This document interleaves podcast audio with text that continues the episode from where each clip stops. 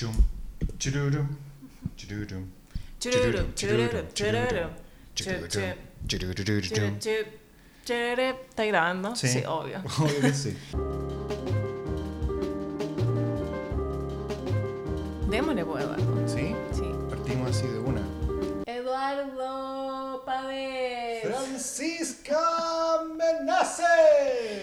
Nuestros nuevos vecinos nos deben amar, Eduardo. Un día domingo gritando como desaforados me suena como una súper buena idea. Sí, somos esos vecinos que siempre quisimos tener, que de hecho tuvimos. Hoy el volumen está súper fuerte. ¿Te da miedo? Sí. Hola a todos, bienvenidos a un nuevo capítulo del podcast. Este podcast no tiene nombre, Eduardo. No tiene nombre, no, tiene, finalidad. tema. No, es solo para juntarnos a conversar y que la gente nos escuche hablar. Como el hoyo. Oye, eh, les queríamos dar eh, oficialmente la, la bienvenida a nuestro nuevo departamento, que para ustedes es exactamente igual que el otro, porque es básicamente lo Creo que mismo. hay un poco más de eco en este departamento. Sí, hay más eco. Y entra el sol. Ustedes de nuevo no pueden verlo, pero entra el sol, es maravilloso. Y de vez en cuando van a escuchar el metro pasar porque estamos al lado de las líneas del metro. O sea, no, no, no se van a... Lo van a escuchar. Lo van a escuchar. Lo van a escuchar. Eso es así. Pero este podcast está lleno de amor, Eduardo. ¿Así? Y de metros. ¿Cuál? Es el tema de hoy. ¿Cuál es el Oye, tema de espérate, hoy? antes de partir, ¿Qué? no vamos a poder hacer comentando comentarios, Eduardo. ¿Por qué? A ver. Porque no hay internet en esta casa. Esta casa está en un como en un mundo de los 90, está como encapsulado en los 90. Sí. Y todo el mundo usa colores fosforescentes. Todos tenemos los jockeys para atrás. Sí, eh, y somos ¿qué como con cosa? actitud así. Tenemos compact disc, eh, escuchamos cassette. Spice yo escucho, Girls. yo escucho en cassette. Sí, eh, en toda la sociedad era súper sexista y estaba bien, todo era maravilloso en los 90. Y bueno, eh, y bueno, no tenemos internet. Así que no pudimos ver sus comentarios, no vamos a poder comentar sus comentarios. Pero yo creo que estuvieron buenos, Eduardo. ¿Qué crees tú? Yo les doy un 8 de 10. Sin haberlos leído e imaginando que lo pasaron súper bien. sí. Y, No comentando comentarios. De hecho, no tengo idea cómo vamos a subir este podcast. Yo creo que vamos a tener que ir a un café ahora que lo pienso. Yo creo. Probablemente. Probablemente. Francisca, Probablemente. ¿qué es esto? ¿Cuál es el tema de hoy? ¿De qué vamos a hablar hoy día? Hoy día vamos a hablar del peligro. Danger, danger, cuidado. El peligro es, mira, es un buen tema. Eh, me da miedo el peligro, Eduardo. ¿eh? ¿Por qué te el peligro, Francisca Meneza? Porque si yo puedo evitar el peligro, lo voy a evitar. Ah, sí. Hay gente que busca el peligro en su vida, como que necesitan ese hit de adrenalina, como... Bueno, con Eduardo somos un poco adictos, ahora que lo pienso, a los documentales de la gente que escala cosas. Y hemos visto varios documentales Edo, de ¿En gente... particular de escalar? Escaladores. Creo que hemos visto como tres o cuatro. Sí, pero varios igual. Sí, igual y son, son Y varios. son todas personas que es como, eh, tengo esta adicción a la adrenalina y No pues... puedo dejar de escalar. Mi, mi, mi esposa Dorothy me dijo que no es podía. como de doblaje 911. Sí, sí. Ah, en ese momento, mientras yo estaba escalando con la arcilla en mis manos, dije, oh carambolas, esto está muy difícil. No, somos adictos. No sé si adictos, pero, pero vemos varios de esos, sí. Sí, bueno, eh, a lo que iba con ese comentario era que eh, no somos como ellos. No buscamos el peligro. No hay. Como que en nuestras vidas no hay grandes riesgos, creo yo. Y bueno, aparte no tenemos un profesión- trabajo estable y Vivir en absoluta es una de incertidumbre. las ciudades más caras del mundo. No, no, el riesgo es. no Con un plan de salud horrible. Obvio, no, Sí. ningún riesgo. Está todo bien. Está todo bien. Eh, pero eh, necesito que dejemos de lado algunos riesgos, algunos peligros. A ver. Eh, o solo vamos a hablar de los peligros que han puesto en- como en juego nuestra vida, o todos los tipos de Yo peligros. estaba está bien. pensando el tema del peligro em, como un peligro inesperado. Mm, El peligro quizás siempre es un poco inesperado, pero, pero a menos que lo vayas a buscar. Pero yo lo estaba pensando en términos como esa vez en que íbamos a tal parte y de pronto... Chan. plum, Chan es muy de los 2000, ¿verdad? Chan. Chan.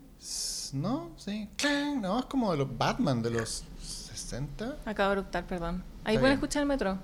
Eh, metro. Esto es un podcast de calidad. Podcast de. Comentamos que pasa el metro por afuera. En una de esas ellos no lo escuchan porque estos micrófonos son bastante buenos, la verdad. Quizás no lo escuchan. Ah, bueno, en fin. Mentimos, no hay ningún metro pasando. En fin. Eh, yo, la primera situación de peligro que recuerdo en mi vida fue cuando yo tenía 11 años o ver. 10. o- no, ¡oh! no, fue mucho más chica. Oh, wow. Tenía probablemente 7 Acabo de ver 8 muchas años. expresiones pasando en tu rostro. Y mi madre, eh, cuando mi abuelo, el papá de mi mamá, falleció, eh, él le dejó una mini herencia a, a co- a todos sus hijos, que tuvo miles, así que... O sea, que acá tocado como 500 pesos. Sí. Toma, un dulce. No, de hecho fueron, sí, pues fue, fue súper poquita plata, en fin. Y mi, mi madre decidió poner el pie eh, para comprar un escarabajo, un Volkswagen rojo. Y mm, era maravilloso ese auto. A mí me encantan los escarabajos. Y ese auto, Eduardo, nació para estar en, en mantención o mal, o como que mi vida, o sea, nuestra infancia siempre era como tenemos un auto, pero nunca está en uso porque algo le pasó. Es como cuando yo tenía el mini. Exacto. Ok. Y, y vivíamos en Antofagasta y el mecánico que estaba a cargo del auto eh, obviamente nos estafó, como no quiero generalizar, pero como la mayoría de los un- mecánicos. clásico de los mecánicos. En fin, y la cosa es que hubo un día en que mi madre y yo y todos mis hermanos fuimos al colegio, as you do, que como vas al colegio todos los días. Y, y de pronto era muy extraño, Edu, pero todo el asiento de atrás se empieza a poner muy caliente. Muy, muy, muy, muy caliente. Y empieza a salir humo del asiento donde estaba sentada mi hermana mayor. Entonces, esta era la situación, este era el esquema. Madre piloto, Ajá. hermano copiloto. Y todas las, todas las mujeres íbamos atrás. Yo iba atrás de Adrián, el copiloto. en esta fiesta, bueno, estábamos en llamas. Yo estaba detrás de Adrián y mi hermana, eh, mi hermana menor estaba entre medio de, las de nosotras dos y la Rosario, mi hermana mayor, estaba detrás de mi madre y el asiento de la Rosario se empieza a poner en llamas. Pero cuando Empieza- dices en a llamas que- te refieres como a- Literalmente. Pero no, sí, sí, comprendo que no, literalmente. pero literalmente, Eduardo. La pregunta es, ¿tú veías fuego como de... O sea, en un principio no. ¿Era humo? Empe- Empezó a salir mucho humo, ¿Humo como cuando de uno hecho- abre la cuestión de hielo seco o humo como cuando quemas algo? humo y- blanco. Ok. Humo. O sea, yo me acuerdo que era blanco, pero probablemente en algún punto se puso a poner negro. Pero fue tan así, Edo, que mi hermana se quemó el poto. Literalmente atravesó el, el, el jumper, el, el uniforme de colegio de mi hermana mayor. Y le quemó el eh, trasero a tu y le hermana. quemó el poto a mi hermana. Poto es. Paloyo, sí. Eh, La cosa es que obviamente todos evacuamos el auto como pudimos y les quiero recordar que el Volkswagen no tiene puerta lateral, eh, los asientos de atrás, entonces tuvimos que que, esperar el asiento hacia a que mi mamá y mi hermano se salieran del auto para poner el asiento hacia adelante y poder salir y fue horrible, Edo. Eh, y me acuerdo que esto fue en medio de la calle, entonces obviamente toda esta situación generó una gran convulsión, eh, como un... eh, ¿Una conmoción en la familia? o- Atochamiento, ¿no? ¿Cómo se Ah, dicen? Sí, sí, Eh, sí. un taco, un- es que no sé si taco es- Atochamiento es la palabra. Y toda la gente miraba. Obviamente ese fue como el escándalo del mes en Antofagasta, que ya en esa época había muy poca gente viviendo en como, la Gaceta de Antofagasta. La perla del norte.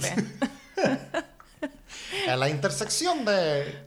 Avenida Brasil con, no sé, ya no me acuerdo. La cosa es que en un punto eh, empezamos a ver llamas, obviamente saliendo del asiento, y en nuestro asiento estaba hecho de paja, Edo. Literalmente, como que tú abrías el asiento y había como... Había paja en el asiento, no era un asiento de ningún... O sea, eso es lo que nos llamó más la atención, que no podíamos creer que el asiento fuera tan inflamable. Mm. Y lo que pasó es que, lo que nos explicó eh, después el mecánico es que una de las partes metálicas hizo chispa Mm. y eso fue lo que prendió el asiento. Y en un punto recuerdo que toda mi familia y mi madre estábamos viendo cómo el, eh, cómo el auto entero se est- está en llamas, el auto entero en llamas, y mi mamá en un punto como que cerró la puerta del auto para que se quemara todo dentro, y nosotros no lo podíamos creer. Obviamente fue la sensación del colegio, y yo pensé que esto iba a ser como, como que mi situación era la siguiente, yo llegué a clases y lo único que quería era contarle a mis compañeras, como, nunca van a saber lo que me acaba de pasar. Y lo contaba así como una gracia. Y en ese minuto todo, era, todo estaba súper bien, así como jajaja. Ja, ja. Todo el mundo me preguntaba detalles, pero como que para mí no era algo vergonzoso contar lo que me había pasado porque es un auto, yo no tuve la culpa, como que esto solo puede ser una gran anécdota. Claro, claro, claro. Obviamente me dio mucho susto porque hubo que salir rápido. Y bueno, ahí puedes morir calcinada, madre, digamos. obvio. Sí. Eh, y no fue hasta que mi profesora lo fraseó en que descubrí lo vergonzosa que era la situación. ¿Por qué? Porque yo vi a mi profesora contándoselo a la profesora del curso de al lado, de la clase de al lado, como, no vas a saber lo que le acaba de pasar a la niñita Meneses. Y se lo empezó a decir como un chisme y me dio tanta pena, Edo. Y ahí como que dije, oh, no debí habérselo dicho a nadie. Pero fue como ella, como Como nu- nunca te ha pasado que hay alguien que dice algo muy parecido a ti, pero la forma en que lo dice tergiversa o le da una nueva, un nuevo Claro, color una nueva sí, forma algo sí. que para ti era muy inocente y divertido y es como, oh, ya no. Eso me pasó con esa situación. Y esa ha sido como la situación de mayor peligro, además obviamente de haber estado en el, em, en el terremoto de Antofagasta del 89, si no me equivoco, o, o- o el 95. Hubo un terremoto gigante en, que ya ahora es como, nada es tan grande como el terremoto Claro, que vivimos claro, en claro. 2010. Pero ese había sido grande y fue la primera vez en que vi a mi madre tiritar del miedo. ¿Estás hablando del terremoto o de... Del terremoto, Ah, sí. Pero esas son como mis primeras situaciones de infancia de peligro. No sé si tú tienes alguna... Sí, estaba pensando que creo que creo que voy a ceñirme a, a la tónica que acabas de, de- de dejar. Y mm, voy a contar una historia también. Yo me acuerdo cuando tenía. uf, iba en qué curso? Sexto, séptimo básico, una cosa así, era chico. Y tenía un compañero con el cual éramos amigos, pero no súper cercanos, pero suficientemente amigos como para que los recreos nos juntábamos a conversar y Mm. a veces iba a su casa un fin de semana, pero era como, no una amistad muy cercana, pero amistad de colegio. Y en un momento me dijo, oye, ven con mi familia, nosotros nos vamos de, de vacaciones acá al lago, vente con nosotros unos tres días, cuatro días, qué sé yo. Yo nunca había ido a- a- al lago. Y me decía, sí, tenemos como unos kayaks y nos vamos para allá, mis papás se arrendan como una casa que hay. ¿Qué onda la situación de la familia? Es que no era tampoco, era una cuestión millonaria, era, Ah. se arrendaban, tenían ellos, vivían lejos, vivían una casa grande en Maipú, pero tenían como, nos íbamos desde allá en un Ah. auto, no, no era, o sea, era una situación económica no súper privilegiada, pero bien. Y yo nunca había andado en kayak, por supuesto, no tenía idea que cómo se hacía, entonces ya, sí, qué entretenido, qué sé yo.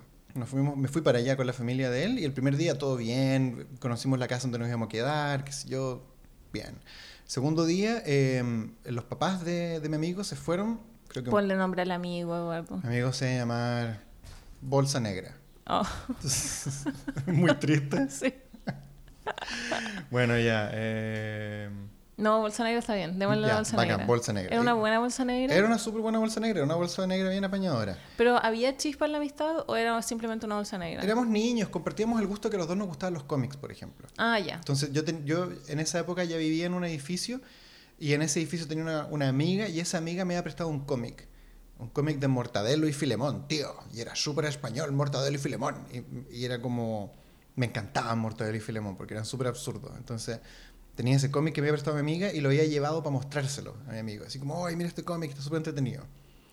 Y, y me acuerdo que en un punto los papás de mi amigo se fueron a un pueblo de al lado o algo así, le dejaron el auto, tenían como un jeep nuevo, habían comprado un jeep hace poco. Como una, una camioneta, no una camioneta, sino un jeep propiamente tal, 4x4 grande. Y le dejan las llaves al hermano de mi amigo. Era mi amigo y dos hermanos más.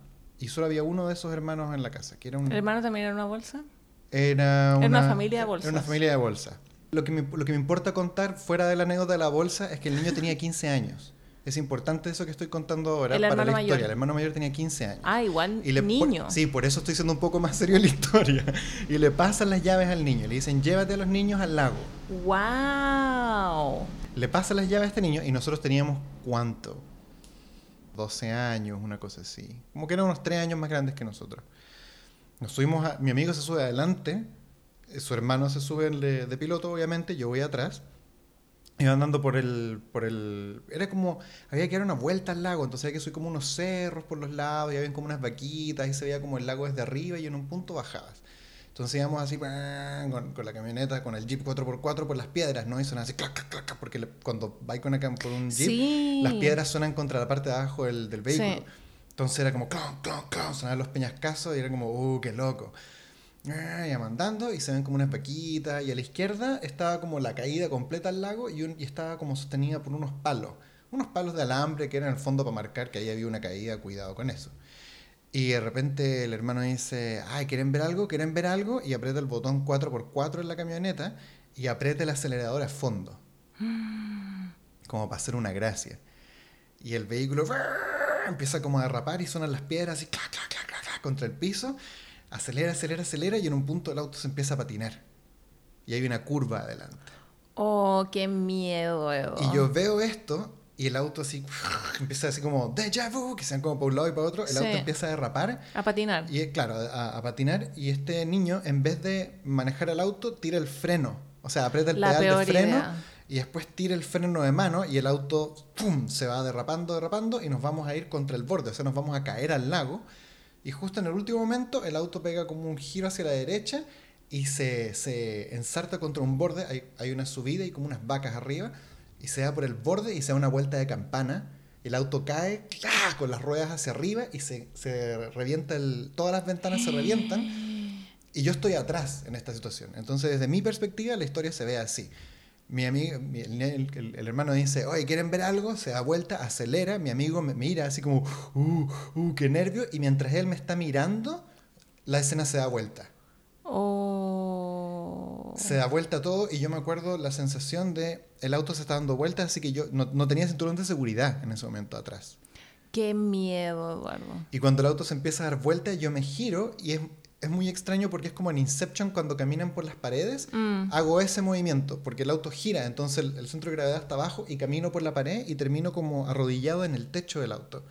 Y el auto, boom, cae, miro hacia atrás y están todos los vidrios reventados. El hermano de mi amigo está gritando y está colgando de cabeza porque los dos tenían los cinturones de seguridad Mm. puestos. Se lo están tratando de sacar y escucho como el golpe de los cuerpos contra el piso. ¡Ton, ton! El vehículo ah, andando, andando, andando, las ruedas así desesperadas. Y yo tengo en mis manos la revista de Mortadelo y Filemón. Y digo, me la tengo que llevar porque es de mi amiga. Y mi mente solo atina como a agarrar la revista. Ay, como las chalitas cuando estaba ahí. Como cuando niño. Sí. Sí. en los momentos de shock siempre tengo como algo de lo que me preocupo que no tiene que ver conmigo y es importante en ese momento. Y digo, la revista de mi amiga se la tengo que devolver. Y agarro la revista y miro y todo el, el- el- el vidrio de atrás del auto está roto. Son- es, un, es un hoyo. Mm. O sea, tiene los pedazos de vidrio Sí. y todo. Y no sé cómo salgo por el, por el, por el vidrio de atrás. Y estoy afuera del auto. De un segundo a otro estoy afuera del auto. Y mi amigo empieza a salir y salen como unos señores de las casas, así como, no, no, hay que apagar el Oh. auto, va a reventar, va a reventar. Y llega un tipo y se mete y apaga el auto y nos sentamos a la orilla del, del camino. Y mi amigo se pone a llorar y el hermano se pone a llorar y yo estoy sentado así como, ¿qué pasó? Qué miedo, Evo. Y unos señores nos meten en su casa porque no hay celular en esa Obvio. época, no hay nada. Entonces nos agarran los niños, nos ponen en la casa. Realmente estoy en la casa de una señora que yo no conozco y le paso la revista a mi amigo, así como, oye, por si queréis leer algo para entretenerte.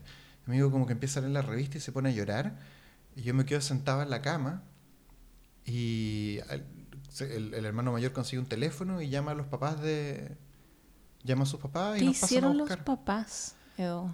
Los papás fueron a buscar a mi amigo, a su hermano y a mí, nos tomaron, se fueron a la casa de, de- de donde estábamos, agarraron todas las cosas y me fueron a dejar a la casa de mis papás.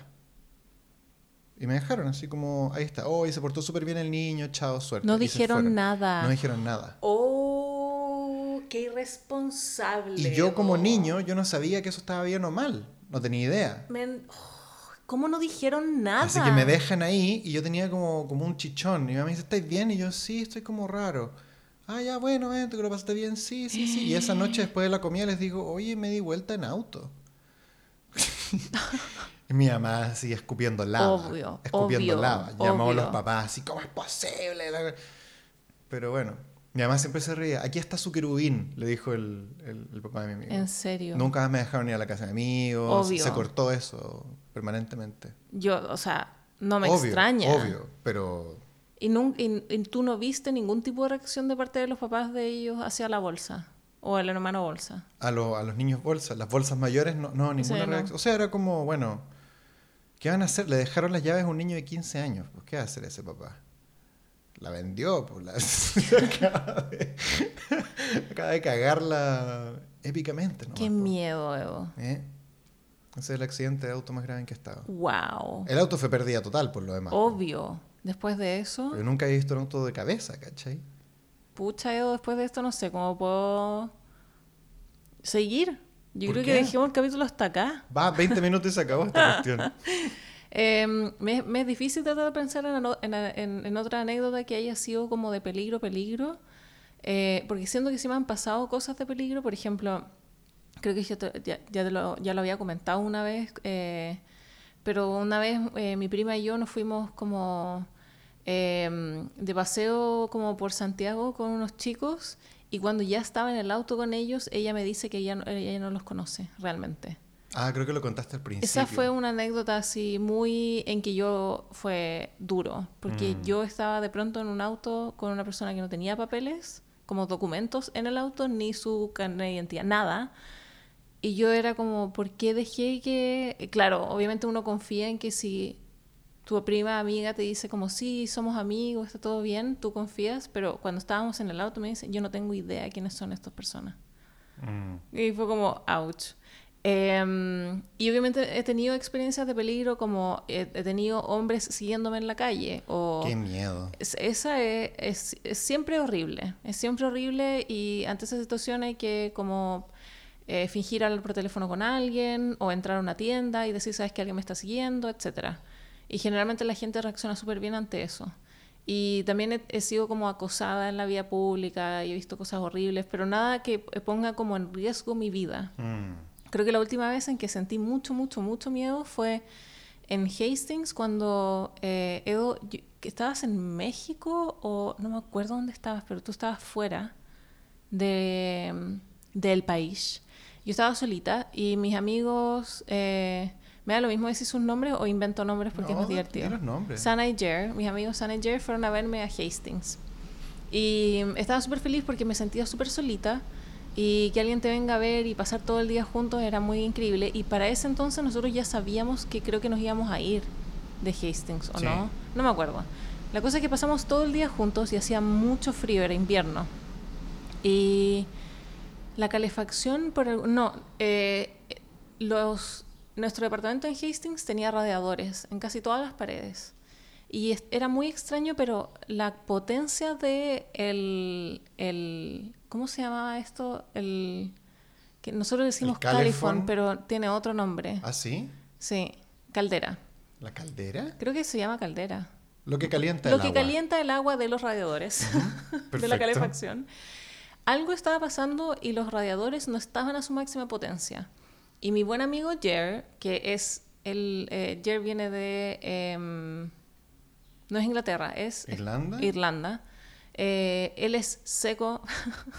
Me decía como, mi padre hace esto todos los inviernos y es algo que uno debe hacer, que es liberar el aire que se acumula en los radiadores. Entonces uno libera la válvula y sale aire y en algún punto cuando ya el, aire deja de salir y empieza a salir como agua, uno cierra la llave de todos los radiadores. Y Jer fue muy amable y lo hizo por mí en todos los radiadores. Entonces fue increíble. Eh, de pronto como que ahí me di cuenta de que estábamos gastando mucho dinero en calentar el departamento entero cuando esto era lo que teníamos que hacer. Y una hora antes de que ellos se fueran, eh, la calefacción deja de funcionar. No sé por qué, algo pasó. Y Jerry me dijo, ay, eh, eh, llama a tu, al dueño del departamento o ven el departamento de abajo porque generalmente los que, eh, las personas que están en el primer piso tienen acceso como a la válvula de controles. Entonces yo era Suena como, como, ya... suena como una cámara misteriosa. La válvula de controles. Bueno, la cosa es que Sana y Jer se fueron, eh, se fueron a la estación de trenes, yo los fui a dejar, maravilloso, etcétera, y cuando volví al depa hacía realmente mucho frío. Yo estaba sola, entonces yo dije, ¿sabes qué, Fran? A mí misma, eh, voy a intentarlo de nuevo, voy a prender el eh, la radia- el- los radiadores y voy a ver qué pasa. Y lo prendo y está funcionando. Y al poco tiempo, Edo, eh, empieza a salir un su- a sonar algo muy raro del- la calefacción. O sea, no, no de la calefacción, pero de la caldera. Y yo digo, este ruido es muy extraño y no sé qué es. Y en el momento en que estaba pensando eso, la caldera explota. Y para mí fue la caldera, pero lo que realmente explotó fue la válvula que conecta el agua con la caldera Claro, claro, claro. y explotó en mi cara. No sé cómo explicártelo, pero el tubo lo que hizo fue esto. El tubo Ah, dio hacia mi cara. Entonces, en el fondo, lo que Me asusté porque me explotó en la cara, sonaba como que había explotado el radiador y te llegó en la cara y como... me llegó todo en la cara. Me imagino. Pero no, ninguna la presión de pieza, la- claro, el- claro, ninguna claro. pieza llegó a mi rostro, pero toda el agua a presión llegó a mi Oh, rostro. qué miedo. Entonces dolió igual. Obvio, obvio.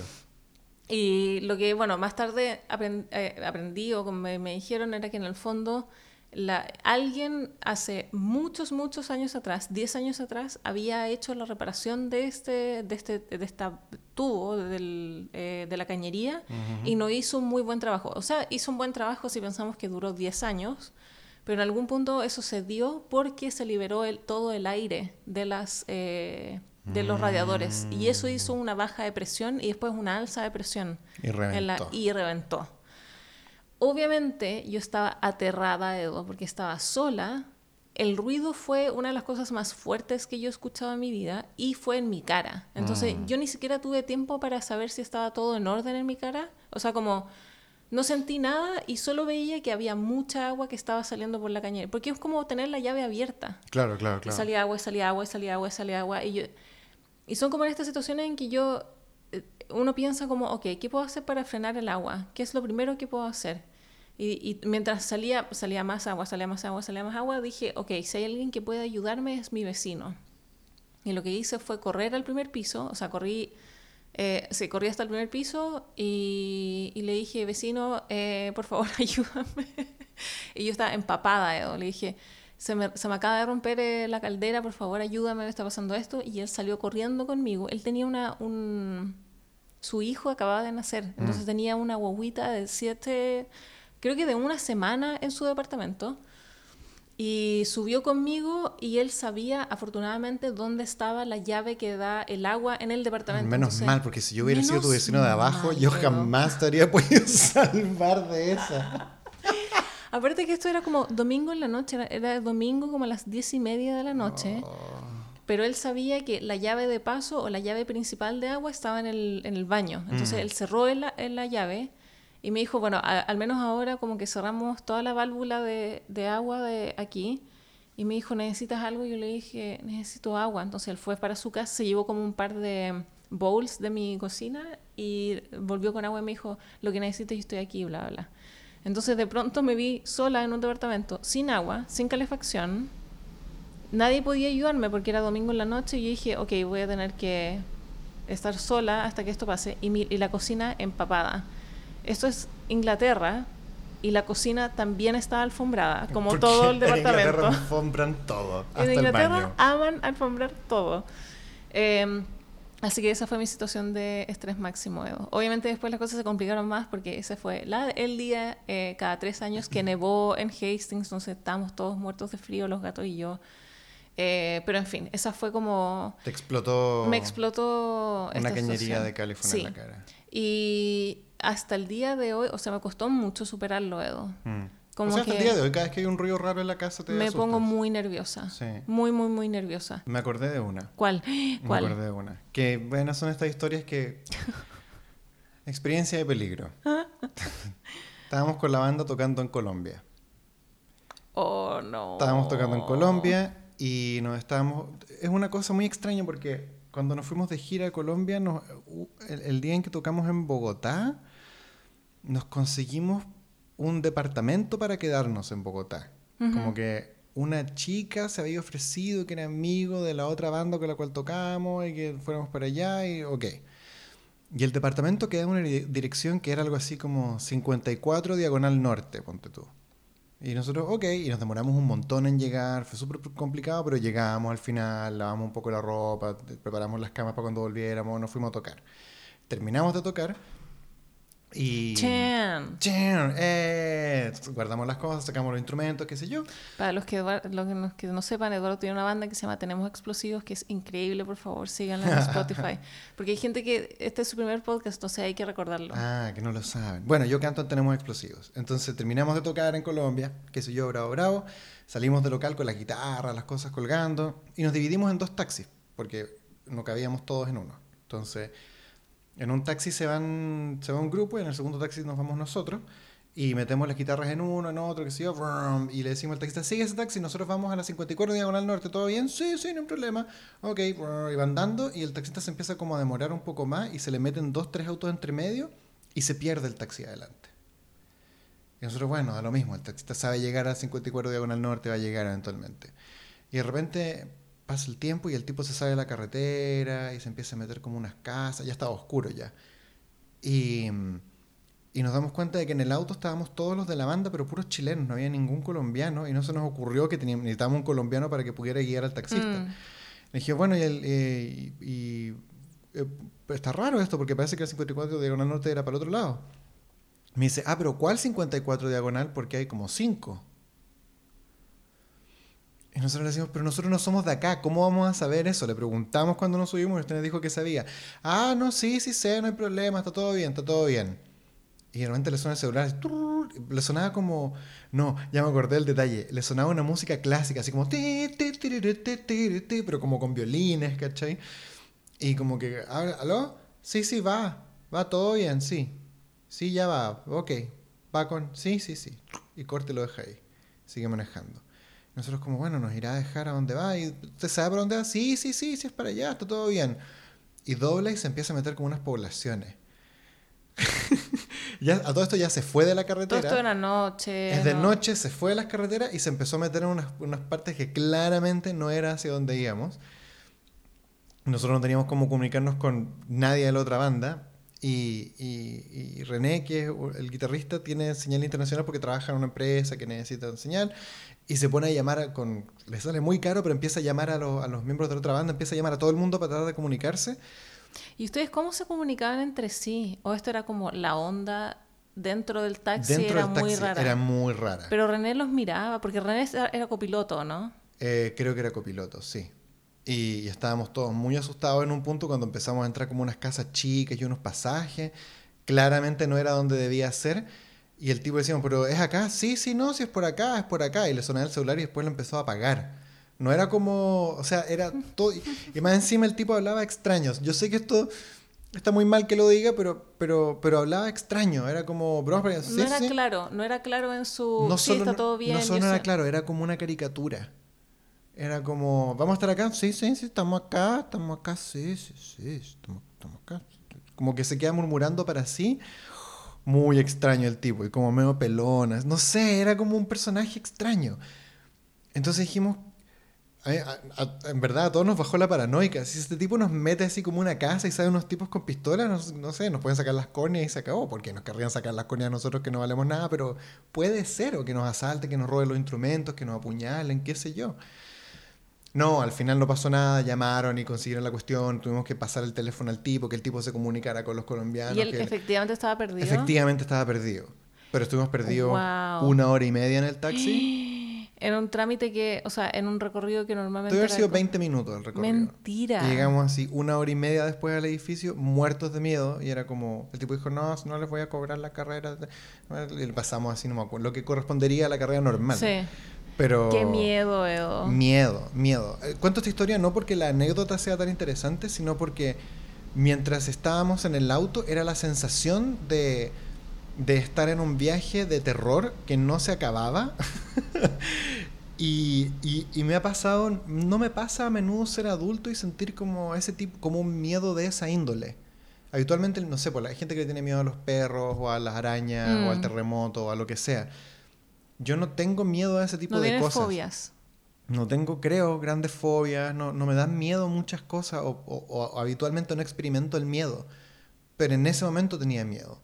Qué raro tú con miedo, Edo. Sí, y, y, tampoco había que demostrarlo, entonces había que actuar la tranquilidad. Entonces, toda esta, esta mezcla de sensaciones, sobre todo de adulto, es muy raro. No sé si tú has sentido miedo así, miedo, miedo de adulto. Aparte, bueno, la explosión del California es un buen ejemplo. Eh, esa, ahí sentí miedo. Sentí mucho miedo. Y en general, cuando siento miedo, por ejemplo, es con las turbulencias o cuando que esto también habla mucho de mí, pero es cuando pierdo el control de la situación. Porque en ese mm. taxi tú no estabas en control. No, no, yo estaba entregado. Tú no, no o sea, si él quería matarnos, nos mataba nomás. Mm. Y yo pensaba como, uff, se acabó mi vida, esto fue. ¿Cómo se va la Fran? Sí, de hecho eso pensaba. Me mataron en un taxi en una población de, de Bogotá. Y eso fue, hasta ahí llegué. Me fui de gira y me mataron. Uf. Tenía tanto que hacer todavía. Sí. Pero sí, Qué miedo. Yo creo que el miedo se da, al menos en esa circunstancia, como con respecto a la, a la posibilidad de un mal resultado. Mm. Yo creo que eso es lo que produce...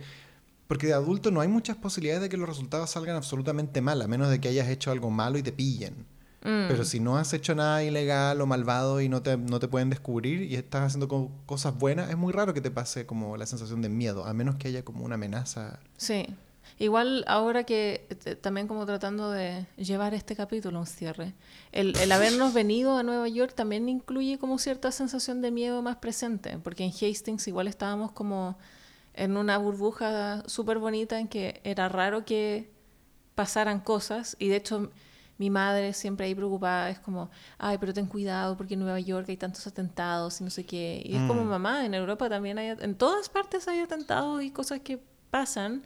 Pero sí, yo siento que nunca me habían pasado cosas tan extrañas como a nivel de calle que aquí en Nueva York. acá- nunca no, en mi vida. Acá es, es, lejos. es impactante. Sí. O sea, gente que grita en la calle, que te miran raro, que te siguen, Sí. que hablan, que vas caminando y de repente alguien le grita a alguien, o hay como una pelea, como Sí. que hay mucha... Es extraño. Es muy intensa esta ciudad, la gente es muy intensa. Sí, sí. Pero así como de, de- de peligros de sobrenaturales y cosas así, hace mucho que no experienciamos uno. No, no, sobrenaturales no, pero, pero completamente humanos me ha Mm. pasado. Como que tiene que ver con eso.